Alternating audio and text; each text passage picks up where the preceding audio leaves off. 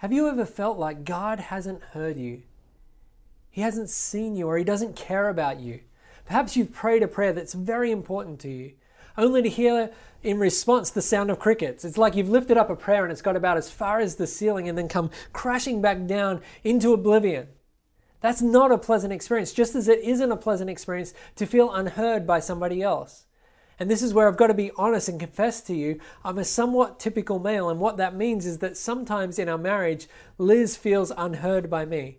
She'll be saying something, sharing something important to her, only to look across and realize that I haven't taken any of it in. I've got that blank look where I'm off in another time and space. That is an unsettling experience. But maybe even more so, what is unsettling is to start to believe that God doesn't hear us. So, does God hear us? When we ask that question, there's one of two perspectives we may be asking it. One perspective is asking, okay, is God even capable of hearing us? Does he exist and, and is he physically able to hear us? The second way of asking that question is asking, okay, I believe he exists, I believe he's capable of hearing us, but does he listen and does he care and is he ready and willing to act? I'm going to spend more time talking to the second perspective, but I do want to touch on the first. If you can believe with me what God tells us about Himself in His Word to us, what you'll find in here is that it talks about many different attributes and characteristics of God. And two of those are that God is all present and that He is all knowing. Now, what that means is that we can go nowhere and we can think no thing without God knowing. Every word that we breathe, every thought that we think is caught up in God's net. One of the fullest and most beautiful expressions of this is found in a psalm. It's Psalms 139. And I want to invite you to read it with me if you have a Bible. So grab a Bible and turn to Psalm 139. And we're going to start in verse 1. As we read this, I want to encourage you listen for those realities that we just talked about. The fact that God is all present and all knowing. You'll hear that coming out. Psalm 139, verse 1 says this O Lord, you have searched me and know me. You know when I sit down and when I rise up. You discern my thoughts from afar. You search out my path and my lying down and are acquainted with all my ways. Even before a word is on my tongue, behold, O Lord, you know it altogether. You hem me in behind and before. You lay your hand upon me. Such knowledge is too wonderful for me. It is high, I cannot attain it. Where shall I go from your spirit, or where shall I flee from your presence? If I ascend to heaven, you are there. If I make my bed in Sheol, which is the place of the dead, you are there.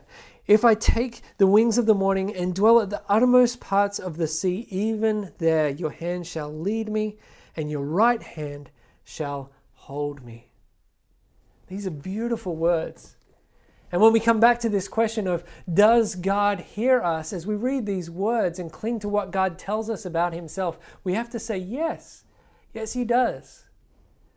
But does God hear you? Does He hear me in such a way that He is listening with a caring ear, ready to act? Someone very dear to me once described for me the origins of their wrestling with God and faith in general. And I'll paraphrase what they said, but essentially what they communicated to me was this When I needed God most, and I earnestly cried out to Him, I heard nothing.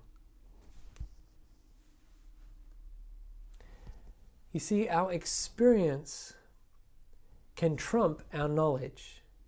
What I mean by that is we can know, we can read Psalms like 139 and be know and be taught that God hears us. But when our experience shouts at us a different reality, what are we to believe? Maybe some of you can identify with this experience of, of feeling God's silence. You've asked God for healing or for relief, perhaps for freedom from anxiety or freedom from an addiction. Maybe you've asked for some sort of miraculous provision or help, or just to hear God's voice. And yet, it feels like the heavens are locked up and silent. Now, if that has been your experience, I want to start out by saying you need to know that you are not alone. You're not alone in experiencing that exacerbating thought of God hasn't heard me. God's not listening. In fact, the very person who wrote Psalm 139 had that experience. I'm talking about King David. David had an interesting do- journey that's documented throughout the Bible. He was a shepherd, a giant slayer, a military leader, leader, a, a hunted outlaw for a time, and eventually the king of Israel. And we read Psalms like Psalms 139 and we're like, oh, wow, that's really nice, that's really beautiful. And it is.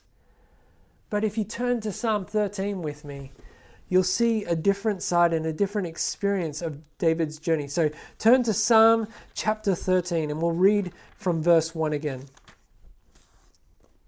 It says this How long, O Lord, will you forget me forever?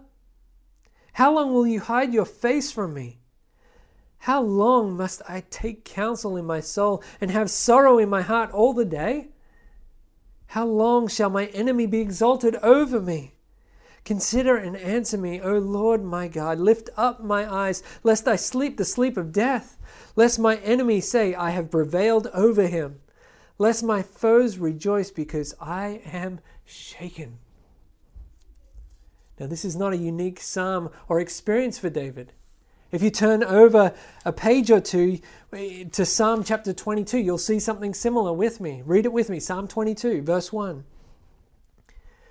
My God, my God, why have you forsaken me? Why are you so far from saving me? From the words of my groaning, oh my God, I cry by day, but you do not answer, and by night, but I find no rest. Why on earth would God want these wrestlings written in His book to us? The Bible is God's word to us. Why would He want this recorded here? This doubting, this moaning, this struggling, this brokenness over God's apparent silence. Why would He want that recorded? Well, I have two responses to that question that I want for you to consider. The first one is this God doesn't just allow us to see these wrestlings, but wants us to see them because they are a real part of life. You see, God's not just about pulling the wool over our eyes or, or glossing over reality. He's not some sort of dictator trying to hide from us the truth. The truth is that we live in a very broken world. Sin has come in and distorted God's beautiful and good creation.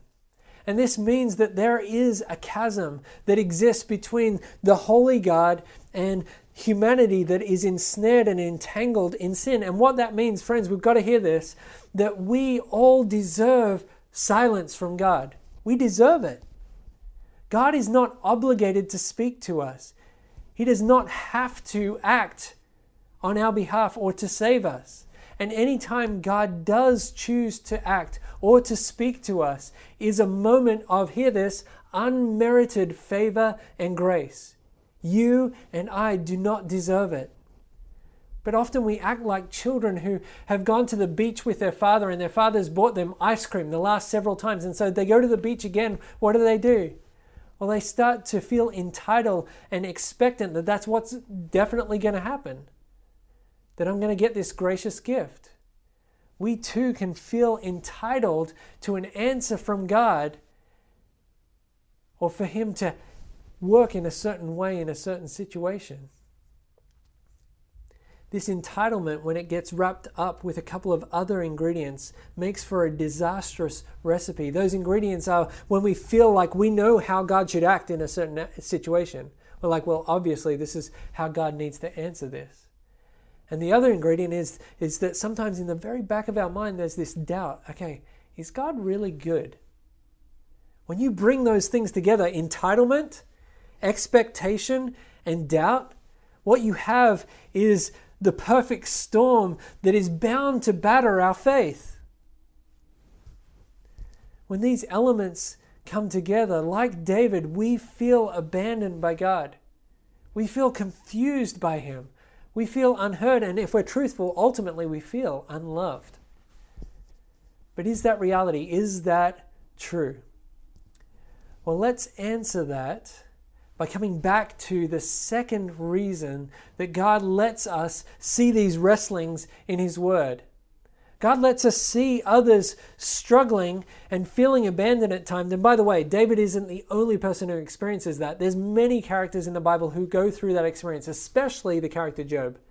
But God lets us see these experiences and even have our own journey with feeling that sometimes because these feelings of being unheard can and should ultimately point us to Jesus. You see, at one of the most important moments in the history of the universe, Jesus, God's Son, is hanging on the cross, dying a death that he does not deserve to die. And in that moment, I want you to remember with me what are some of the last words that come from his lips in this very important moment. He quotes David. He quotes Psalm 22. In the common la- language of Aramaic, he, he cries out, My God, my God, why have you abandoned me? You can read about that in Matthew 27 or Mark chapter 15. And I point that out because we may feel un- abandoned and unheard and unloved, but we are not. And the reason that we know that is because Jesus was abandoned so that you and I do not have to be. Our sins deserve are deserving of God turning away from us. But rather than doing that, God chose to turn away from the Son that He loves. Yes, Sometimes we feel that God is silent. Yes, sometimes we feel all alone, but we're not. Tim Keller talks about this by saying this We know that God will answer us when we call, My God, because God did not answer Jesus when he made the same petition on the cross. For Jesus, the heavens were as brass. He got the great silence so we could know that God hears and answers. Friends, God is good. We can look at Jesus and know that we know that God is good. And what we also must know is that sometimes we must trust that His goodness to us is expressed in silence. And that doesn't mean that when that happens that we should run away to a dark corner and hide or, or sulk like a child who hasn't got their way. When we do feel unheard or even abandoned by God, what should we do? In a practical sense, what should we do? Well, I want to look at that by answering with three thoughts. And these are three things that we should be doing all of the time, but especially when we feel that God isn't hearing us. The first is that we should keep seeking God. Over and over throughout God's word, He encourages us to seek God because God is a good Father.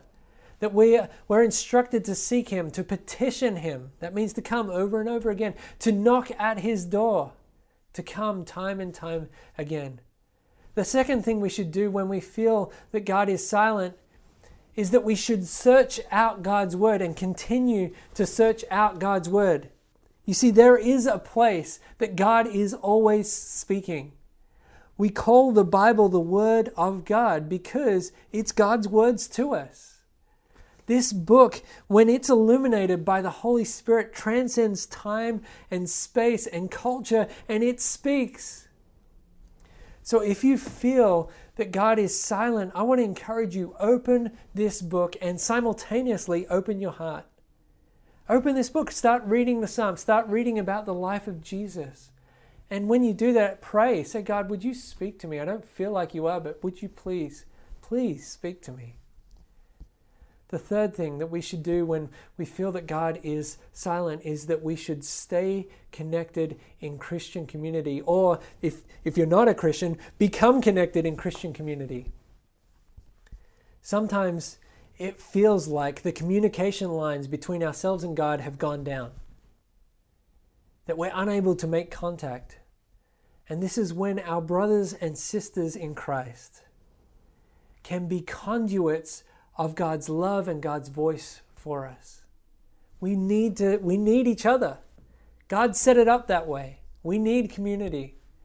Often when we feel unheard by God, our reaction is to lean out, to lean away from God and from his people.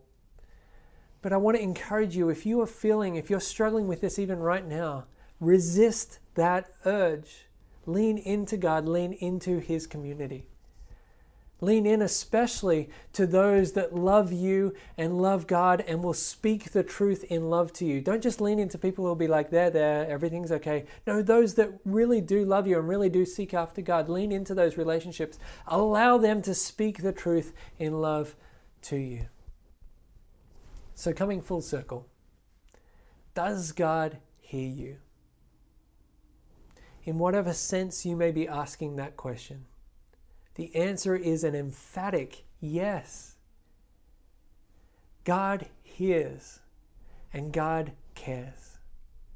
And even in the silence, you can trust that these things are true. These things that we've talked about are true because Jesus was abandoned by God, like we've already said, so that you and I never have to go through that same abandonment. Praise God.